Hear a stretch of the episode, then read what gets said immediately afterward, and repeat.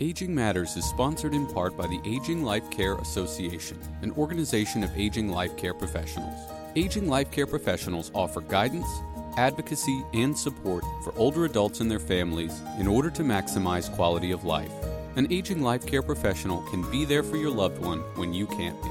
More information about the Aging Life Care Association is available at www.midatlanticalca.org.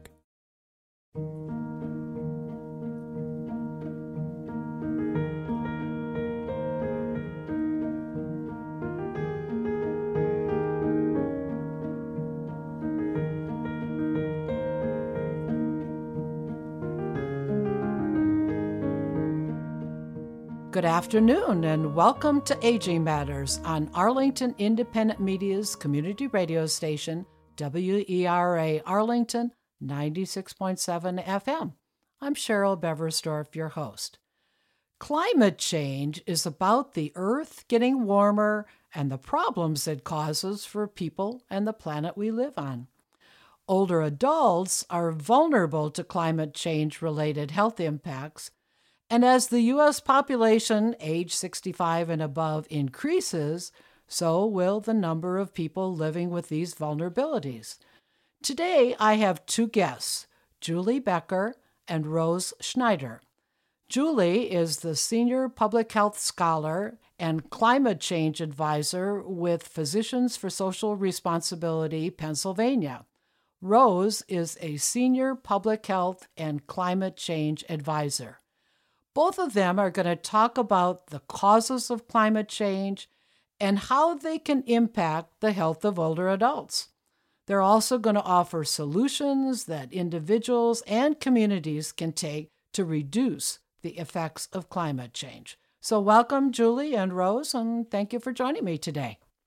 Thank you, Cheryl, for allowing us to come and share our information with folks. We really appreciate that. Okay. Well, let's get started. We'll turn to you, Julie, first. I think what we need here is a clarification of terms. We hear this topic so much, and they have different terms that you hear. So let's talk about climate change and the difference between that and global warming and weather. What do we need to know? So climate change refers to increasing changes in our atmosphere, which include precipitation, temperature, and wind, but it's over a long period of time. Global warming means that we have a rise in global temperature, mainly due to increased concentration of greenhouse gases and their ability to trap heat. There are several types of greenhouse gases. Four of them are man-made and two are not man-made. One is carbon dioxide, methane, nitrous oxide, fluorinated gases, which means those cooling gases that we use for our refrigerators or air conditioning, ozone, and water vapor. Both of those are naturally occurring. And the last definition is weather. Weather refers to short-term atmospheric conditions. So climate change is long-term, weather is short-term. I wanted to tease that out a little bit, Julie. Are oftentimes these terms used interchangeably? Do some folks that are writing about this, do they know the difference? Well, sometimes they use climate change and global warming interchangeably, but they're technically different terms. So the definitions that I provided for you come from NASA, NOAA, and the IPCC, which is the Intergovernmental Panel on Climate Change, which is from the United Nations. And so they make a very strong distinction, all three groups make a very strong distinction between climate change and global warming, and they also make a distinction between climate change and weather. So really and truly, the best way to think about it is climate change refers to the atmosphere and refers to precipitation, temperature, and wind.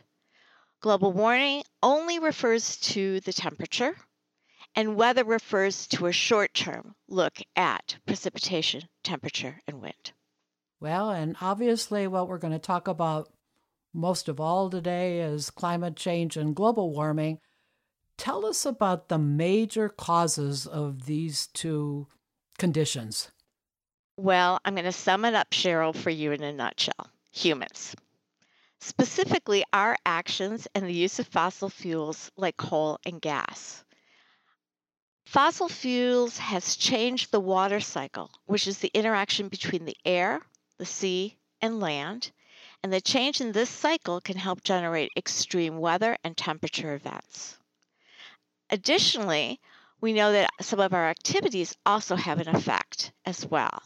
So when we grow food, when we build roads, and when we go ahead and create more space for urban areas, referred to often as deforestation, it can change the reflexivity of the Earth's surface.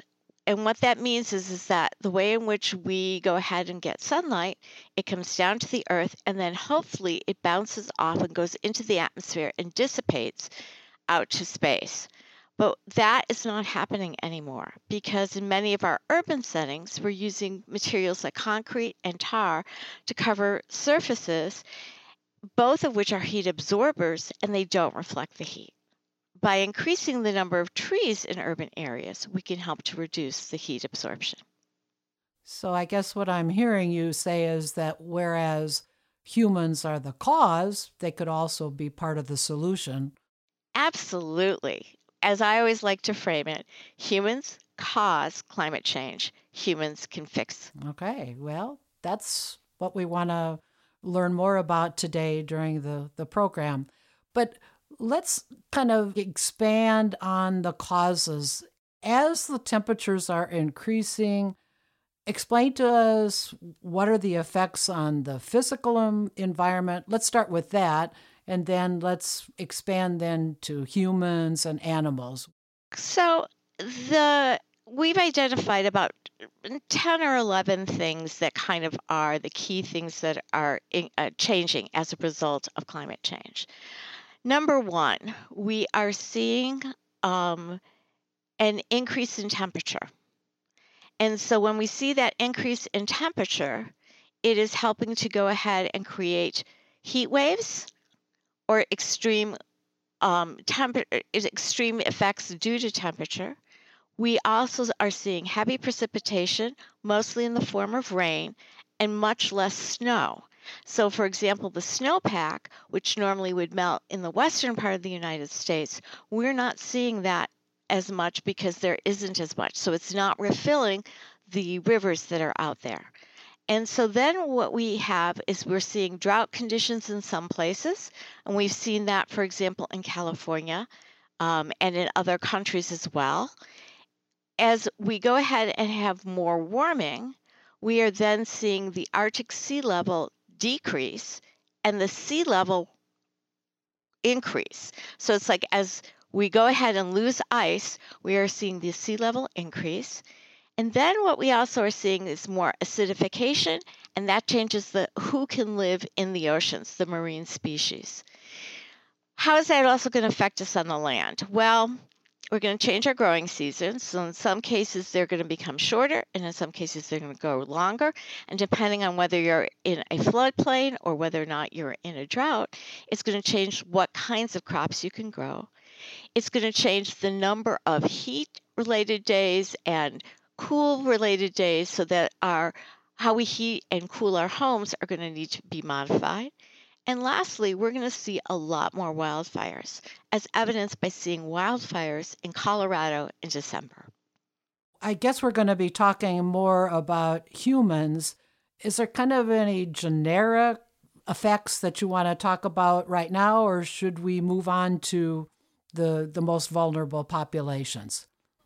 Well, in terms of how it's going to affect humans, we are going to have to learn to become more resilient when it comes to climate change.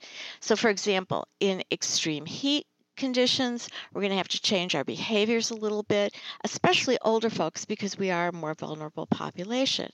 So I'll talk a little bit more about some of the physiologic and chronic disease aspects of this in a little bit, but basically what it boils down to, When we have increased temperature and weather events, humans and animals are confronting climate change. For example, wildfires not only cause the loss of homes and entire communities, as we've seen in Colorado, but significant losses of wildlife and their habitats. In 2021, we've had an incredibly active year. We've had hurricanes, wildfires, droughts, deep freezes, flooding, and tornadoes, making 2021 one of the costliest and deadliest years for natural disasters in the U.S. So we started the year off by seeing Texas freeze, Seattle roast, parts of California either flood, burn, and flood again, a hurricane that hit Louisiana that ended up going up the East Coast and flooding New York City, a blizzard in Hawaii, and a violent outbreak in tornadoes in 9 states in December, as well as wildfires in Colorado. This has created an incredible destruction, and there were about 20 disasters that occurred, more than $1 billion, totaling $150 billion. So this is not only just taking a toll on us physically, but it's also taking a financial toll on the country as a whole. I've talked mostly about the U.S., and Rose has a lot more experience with working with folks from other countries, so I'm going to ask Rose to talk a little bit about some of her experience. Thanks, Julie. I live in Washington, D.C. and Columbia Heights, and there's a predominant, there's a large group of Salvadorans and other Central Americans. And at our church, we are aware that a number of these families either have had to move up from Central America because of the droughts that have killed the crops there, and they're unable to raise their corn and beans to be able to survive. It also affects the Salvadorans, Guatemalans, and others, because they're sending money home to these areas to try to maintain the livelihoods and the lives of their families there. So we've seen a lot in Central America. There's a whole swatch of Central America that is what they call a drought corridor, and they've been unable to raise their crops. So it's pretty serious. Yeah, and thanks for saying that, Rose, because it's really the domino effect.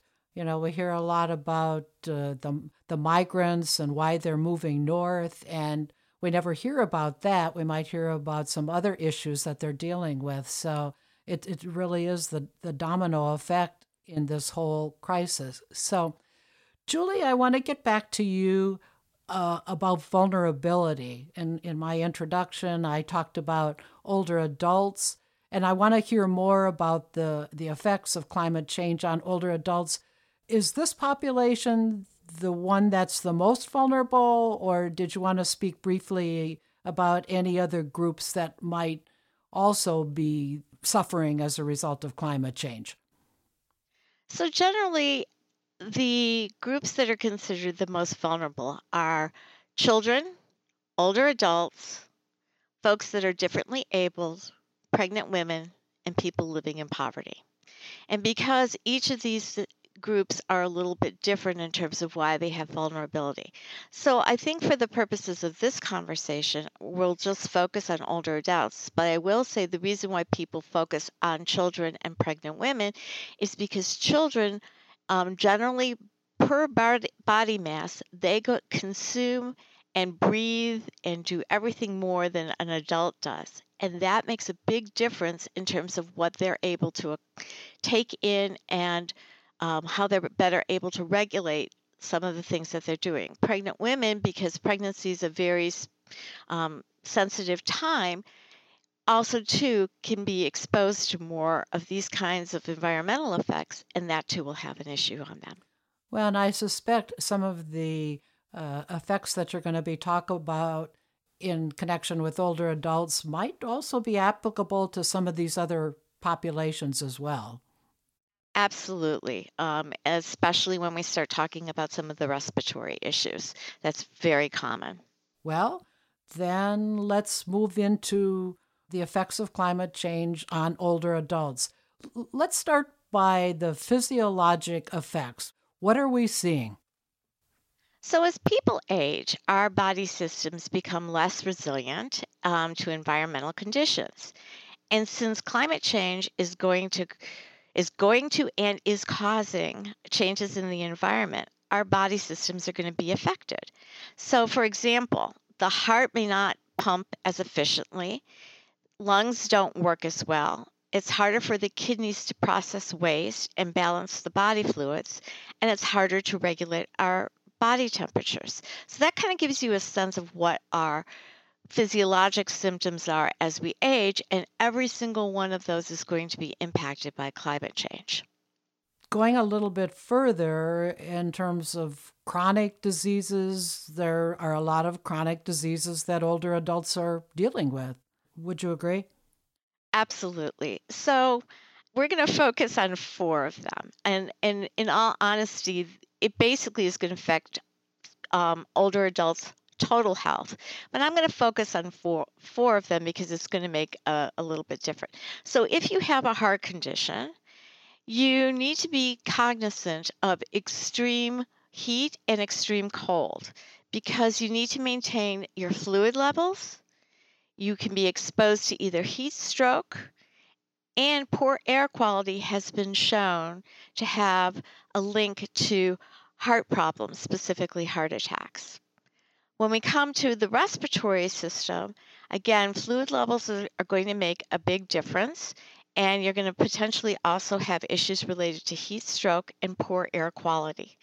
The thing with respiratory conditions, we can think about it from asthma point of view, or we can think it from chronic obstructive pulmonary disease, both of which, if there is, say, for example, poor air quality, it's going to be harder to breathe and or it's going to trigger an event in the case of an asthmatic. The other thing we're going to talk about is allergies, and that has to do with poor air quality, which can increase the severity of allergic reactions or the length of time for the allergy season or increase the number of allergies that you have. It also ends up, if the allergy season increases, that's going to become a financial burden to older adults because they're going to need to have more medications over time. Lastly, cancer. That's something that everybody doesn't necessarily play with in terms of climate change, but it does have a big impact upon older adults. Often with cancer treatments, you become very sensitive to sunlight.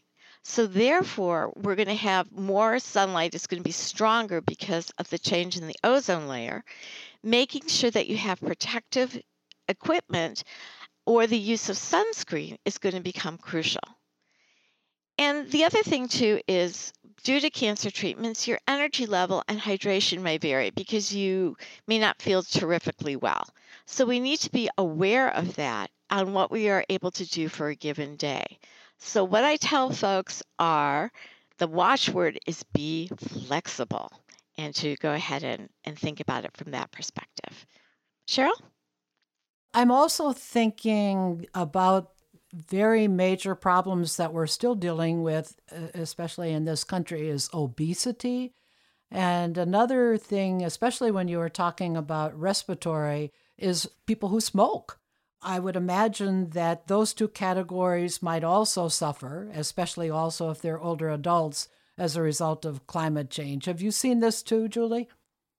Well, here's the thing. As I said before, it is going to affect basically every aspect of every disease, so going forward. So in the case of obesity, what we choose to eat matters. Our choices may be diminished as a result of climate change. And so getting the kind of healthy, nutritious food we need may be severely hampered by the growing season or by severe flooding or drought. When it comes to issues of like smokers, they are definitely going to be impacted just like asthmatics or people with any other respiratory condition. So you are correct about that. All right. Well, let's move on to another aspect of older adults' lives, and that's activities. What is the impact of climate change insofar as activities of older adults? That's a really good question. And so, in summary, with extreme temperatures and precipitation events, paying attention to what you're able to do on a given day becomes really important. So I'm going to go ahead and share a little bit about myself. So I have a major heart condition. And so I have had to restructure what I do on a given day. So every morning, I check three things. I check what is going to be the temperature, what's the air quality, and are there any extreme weather events predicted that could take me by surprise, like tornadoes, which we've had. I live in the Philadelphia area, As a result of those three components, I amend my activities, especially during extreme heat, so that I garden early in the morning between 5 and 6 a.m., and then I'm done. And I don't go out until the day's heat has dissipated. It's caused me to rethink my schedules, but it's important to be aware of the weather and temperature so that I don't put myself at risk. The goal is not to go to the hospital. And so by doing this, this helps me to do that. If the weather is going to be inclement, I may reschedule my visits to my healthcare providers from either in-person visits to telehealth. And the other thing that I often do with regards to some of my activities is I receive from my health department alerts having to do with weather or temperature, and even if it's going to be a bad ozone day. And that helps me kind of set up what I can do and what I can't do. And I think for older adults, we're going to need to be paying attention to this more because weather patterns are going to change, and we're going to start to see more and more effects from climate change. I'm also thinking in terms of what you're talking about, Julie, is all of these possible activities that we have to monitor are made even worse by COVID and what we've had to deal with in terms of social isolation or social distancing. Would you agree that the whole issue of the pandemic has kind of exacerbated the climate change issue? It's exacerbated what we can and can't do from an activity point of view. You know, people who are medically vulnerable, they've had to really restrict their activities because they can't be around other folks not knowing their vaccination status. And what climate change has done is it kind of reinforce some of that isolation as we go forward and decrease the amount of activities older adults can do because of potentially their health status.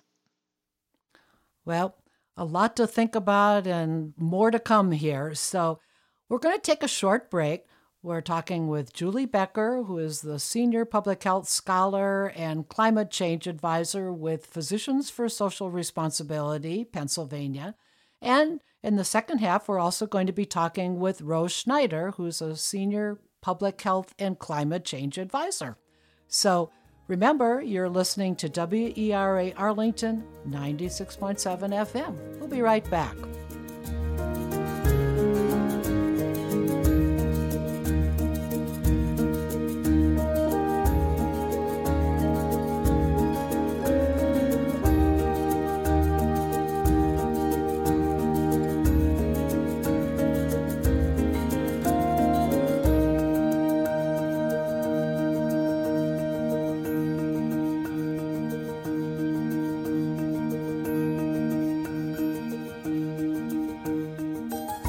Welcome back.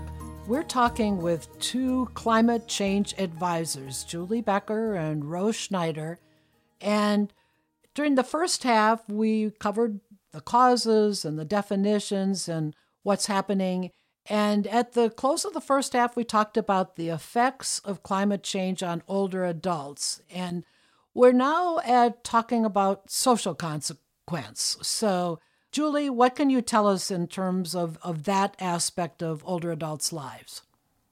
So because of the changing climate, we need to rethink goods and services for older adults. There's a federally funded program called Low Income Home Energy Assistance Program. It can provide assistance with heating costs during the winter. This program will need to be expanded to cover cooling costs during the summer and into the fall. We're also going to need to change how we think about healthcare and healthcare delivery. If older adults are unable to go out as much because of extreme weather, then it will become necessary to revisit the concept of home visits. In Philadelphia, some of our geriatric practices have already resumed doing home visits, but it's not necessarily the routine. We can apply the same concept for prescriptions and for food. It may be necessary to provide subsidies to supply older adults with what they need, the goal being to age in place for as long as possible and to make appropriate changes for social groupings. So people will not have the same kind of social interactions as a result of climate change? I just want to understand what you're saying. If you are more limited in terms of what you are able to do, you're not going to have as much outside contact as what you had before. So, for example, I limit the amount of time I can go out in extreme heat and extreme cold. That means my interactions have changed, and it means if I need food, I need to order food in. If I need medication, I have my medication delivered. So it's going to change how we think about things. Okay, and conversely, it'll be more difficult to have people come to the house or what? Do you think that, and I'm thinking again of COVID, so it's kind of a double whammy there. With COVID, absolutely, you're correct. It's very, very hard to kind of think about it. But then people who are working with folks who are immunocompromised or with seniors, hopefully they've gotten vaccinated and frequently tested. So at some point, I'm hopeful that COVID will become an endemic and it will dissipate to a certain extent, and we can then figure out different strategies for us to go ahead and adapt to climate change. Yeah, and I'm thinking the last part of what I wanted to ask you, Julie, was all of these factors certainly are going to impact an older adult's mental health. Cheryl, you are absolutely right. So if you can't get outside or visit with family and friends for long periods, it's easy to feel alone and lonely. And we've definitely seen that through the pandemic.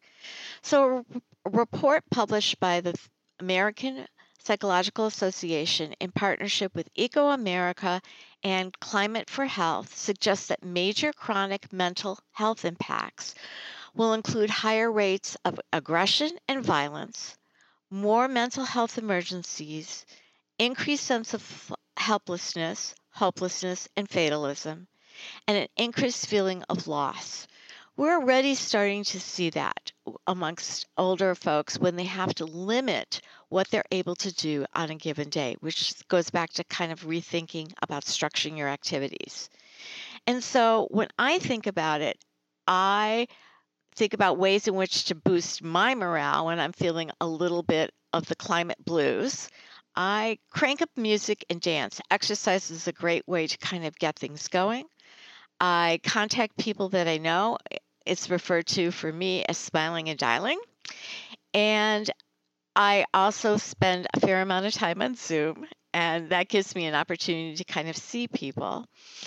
And so you have to start getting a little creative because it's not going to be the same way it's always been. And we have to start to think about creative ways to kind of do that. Rose is going to be talking about some of the services and supports that you need and how older adults can increase and support their spirits. Okay, and that was just what I was going to ask next. So, Rose, tell us about that. Well, first I want to say thanks, Julie, and that was really great. It presented a clear idea of what climate change is and what its effects are, specifically on older adults. Now let's talk about how climate change will affect the services and support that older adults need. It's interesting that there isn't much information on policy in the U.S. or internationally that addresses aging and climate change. One would think that we would have policies out there to guide where we're going. Agencies aren't separately tracking older adult populations, so we don't really have an in-depth awareness of where we're going with older adults.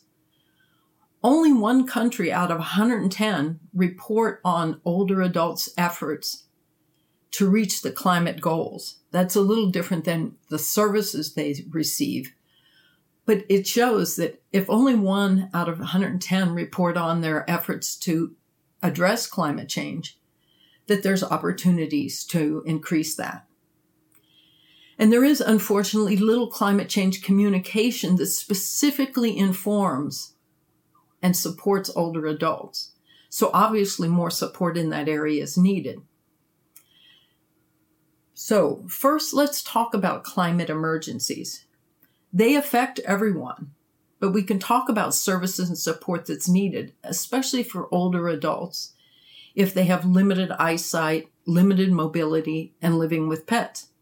Some older adults, myself included, feel like I'm not one of those, but we have to take the idea that there are older adults that have these limitations.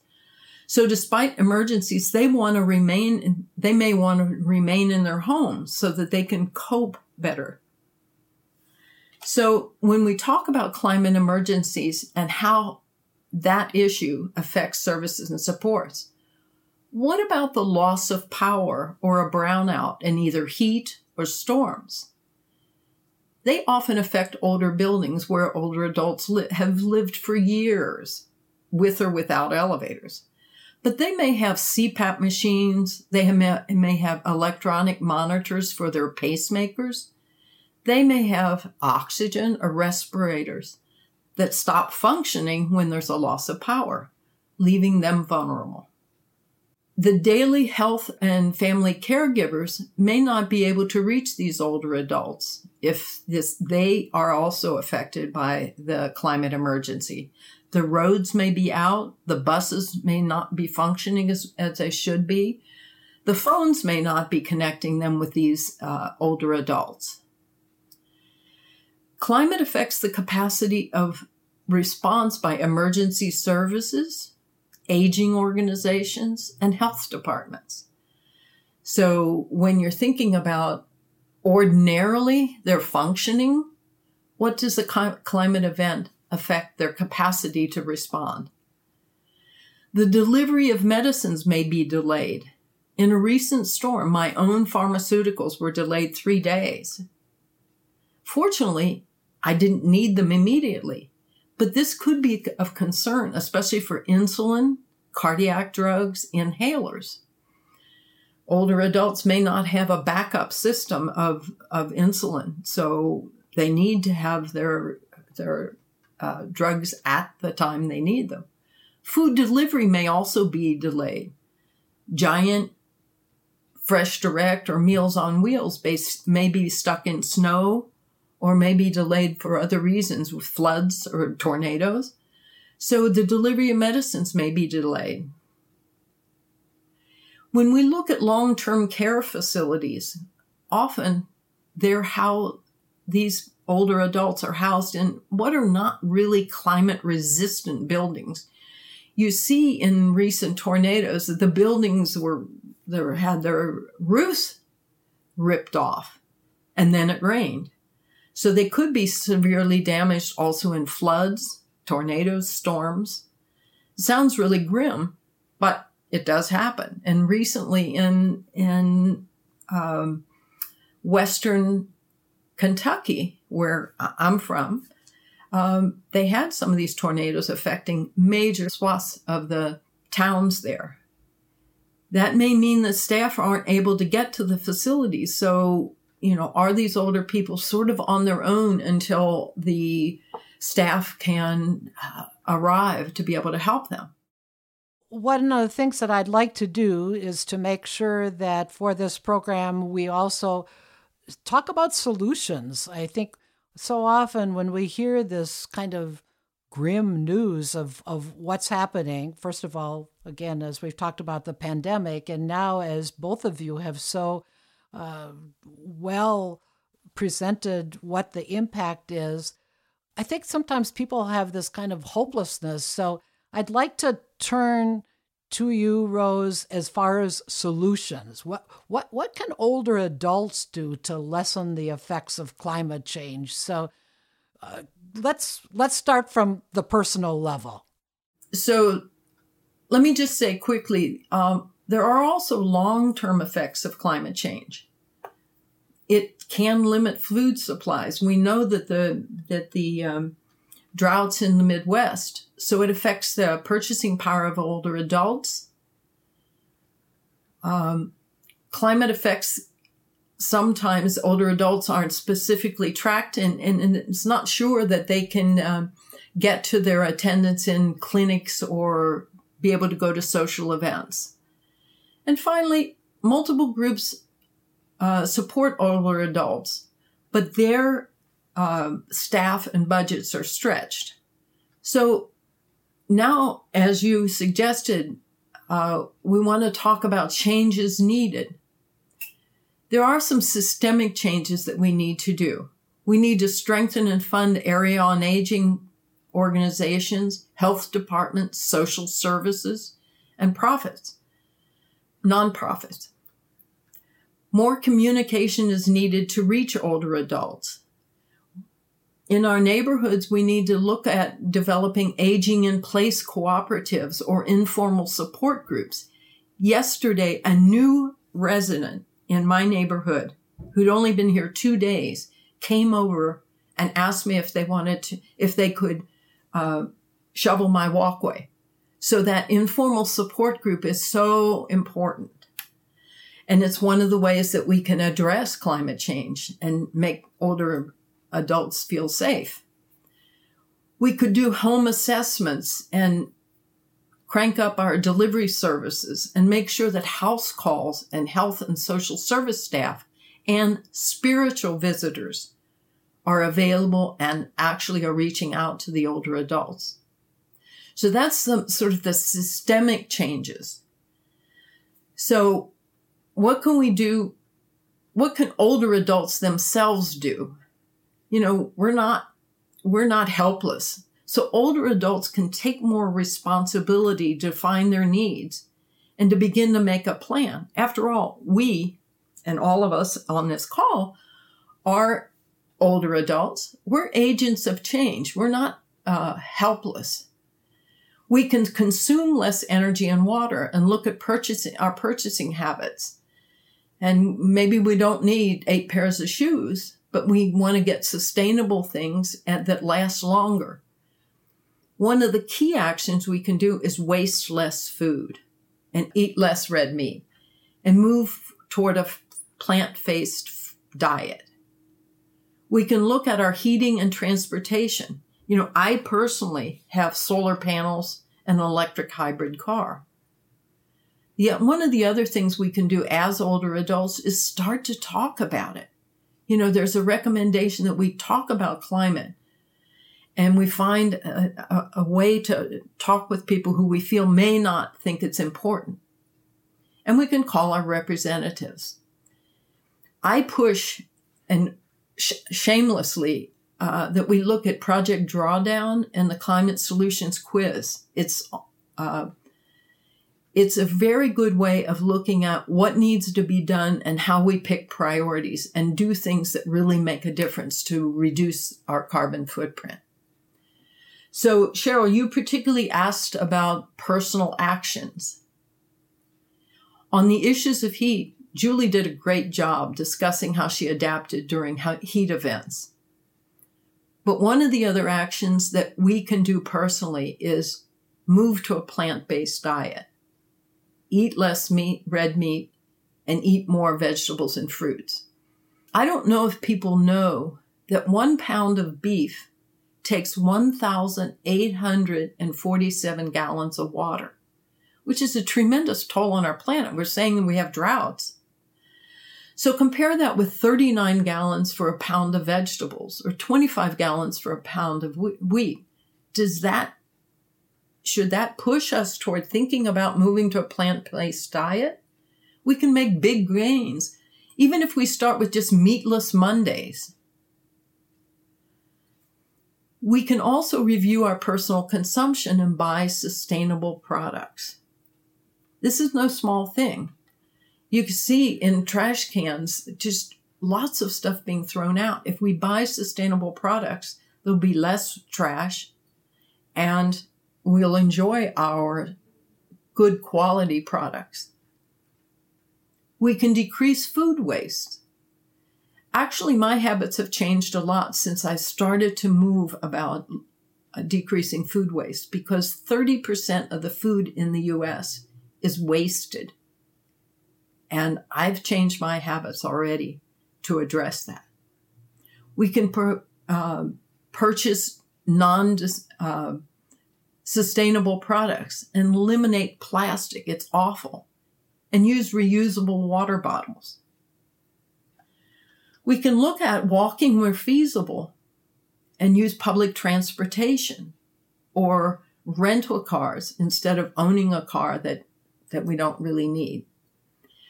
I, on a personal note, reimburse for my plane trips. I go to TerraPass, which is a website, and they fund wind energy projects and reforestation projects and other carbon reduction projects. And I give a small amount. I just reimbursed $49 for 5 2-hour airline trips. And I felt good about it. We can also sign up for renewable energy. You know, Pepco is a very low on the renewable energy track. So I've used Clean Choice. You just sign up and say you want 100% wind power, and you change from Pepco. Pepco continues to deliver your electric, but Clean Choice provides 100% wind power. You've given like 3 resources there, and I was wondering if you could tell our listeners how to access those sites or resources you're giving. Sure. Let me go back. The quiz, which I really love, is climatesolutions-cnn.com. Or you can probably find it on the Project Drawdown. It's a great game. The second one was, one of them was TerraPass.com/products/ecotourism bundle. So those are 2 really good ones. I'm not sure where the third one was. You were talking about renewable energy. You were talking about, rather than Pepco, there was something else that was preferable. Clean Choice. If you go on to Clean Choice, it's a simple way to sign up. And it's noted on your electric bill. So I assume it's cleanchoice.com. It's 100% wind power. I think, if you don't mind, I think it's called www.cleanchoiceenergy.com. I'm glad you asked that, Cheryl, because sometimes people get a little bit overwhelmed by all this information. So that's really 3 good choices to make. And can I just add one thing? The CNN quiz is based on Project Drawdown. So that's another website if you want to totally focus on solutions. And it's www.projectdrawdown.org.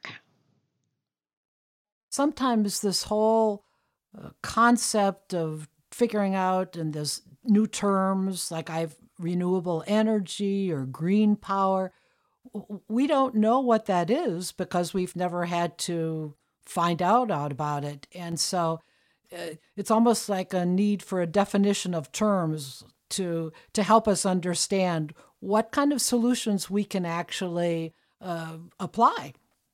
You're so right, Cheryl. You know, I was actually talking to my sister who's looking to buy a new car.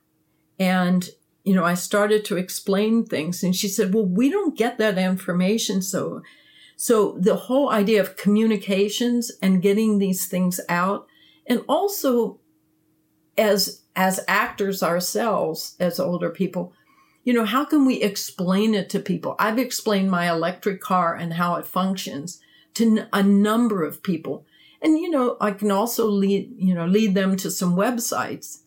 But just feeling free to explain how my solar panels work and how much money I've saved and how I get reimbursements for putting on those solar panels. It's really helped neighbors of mine consider them. And there's a lot yet to be explained. I'm surprised at how people do not understand electric cars. And it's been a real treat for me to take people out and drive around and encourage that they go to car shows. Does that help? No, that's very helpful, because I believe that older adults want to make informed choices as a consumer. They just sometimes don't know where to look or what the best place to find more information or even talk to people. That's why we had both of you on the program. And so on both the personal level as well as the family level, it's really needed to let us know where we can look or who we can talk to get this information. Well, I think after this session, Julie and I would be glad to, you know, do some additional support and show some user-friendly websites and resources. And remember, when I started, I said that the communications focused on older adults, it hasn't really come into its own. So, you know, we can help with that. That's great. And if you do, either of you have a website or a way of contacting, having people contact you that you wanted to share? Well, I certainly would be glad to respond to emails. I don't have a website now. But it's Rose Schneider, SCHNEIDER, 0520 at gmail.com. I respond to a lot of emails during the day. Okay, Julie? If you want to go ahead and contact me through PSRPA, and I'll give you a very specific, I think it's info@psrpa.org. That would be great.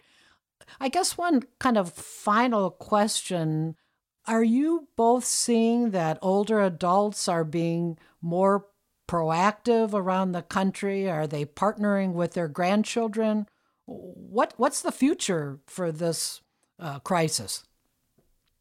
Well, maybe I can talk about the involvement that I have with a green team at my church. And I am on the Archdiocese of Washington core group of green teams throughout the 143 parishes in the Archdiocese of Washington. And it's interesting that with, I'd say 90% of the participants are older adults, and they're active and they're interested.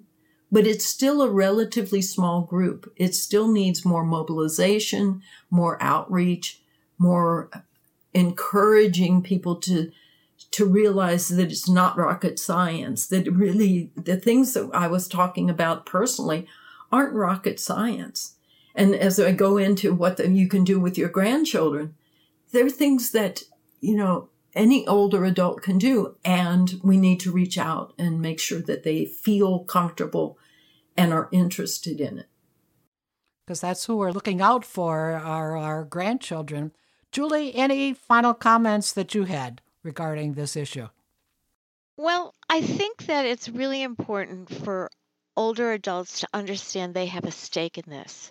This is part of their legacy that they will be leaving to their children and their grandchildren and their grandchildren's children.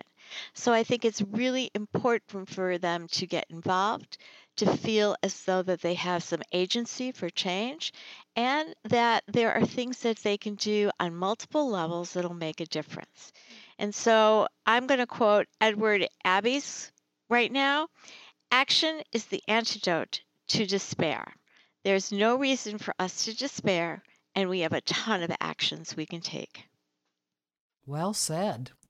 Well, I want to thank Julie Becker and Rose Schneider. Both of these women are climate change advisors, and they've given us so much helpful information. And I want to thank both of you for joining me today. If you want to learn about Aging Matters, you can visit our website, which is agingmattersonline.com. And when you get to this site, you can access all Aging Matters radio and TV show content, as well as log on to the Aging Matters podcasts, which are on Apple and Spotify. Aging Matters is produced in association with Ink Mouth Media, which you can learn more about at inkmouthmedia.com. So thank you for listening to Aging Matters today. And remember, age is just a number, not a label. I'll be back again with you next week.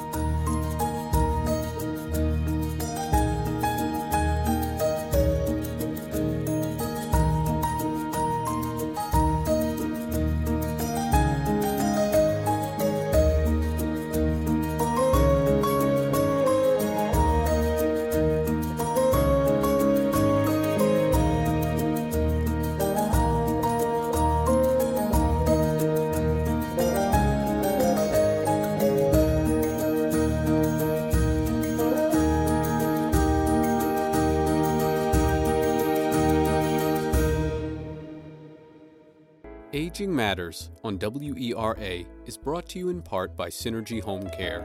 Synergy Home Care provides premier in-home care for you or your loved one throughout Northern Virginia, including personal care, homemaker services, companion and memory care, and transportation. Call 703-558-3435 or visit synergyhomecare.com for more information.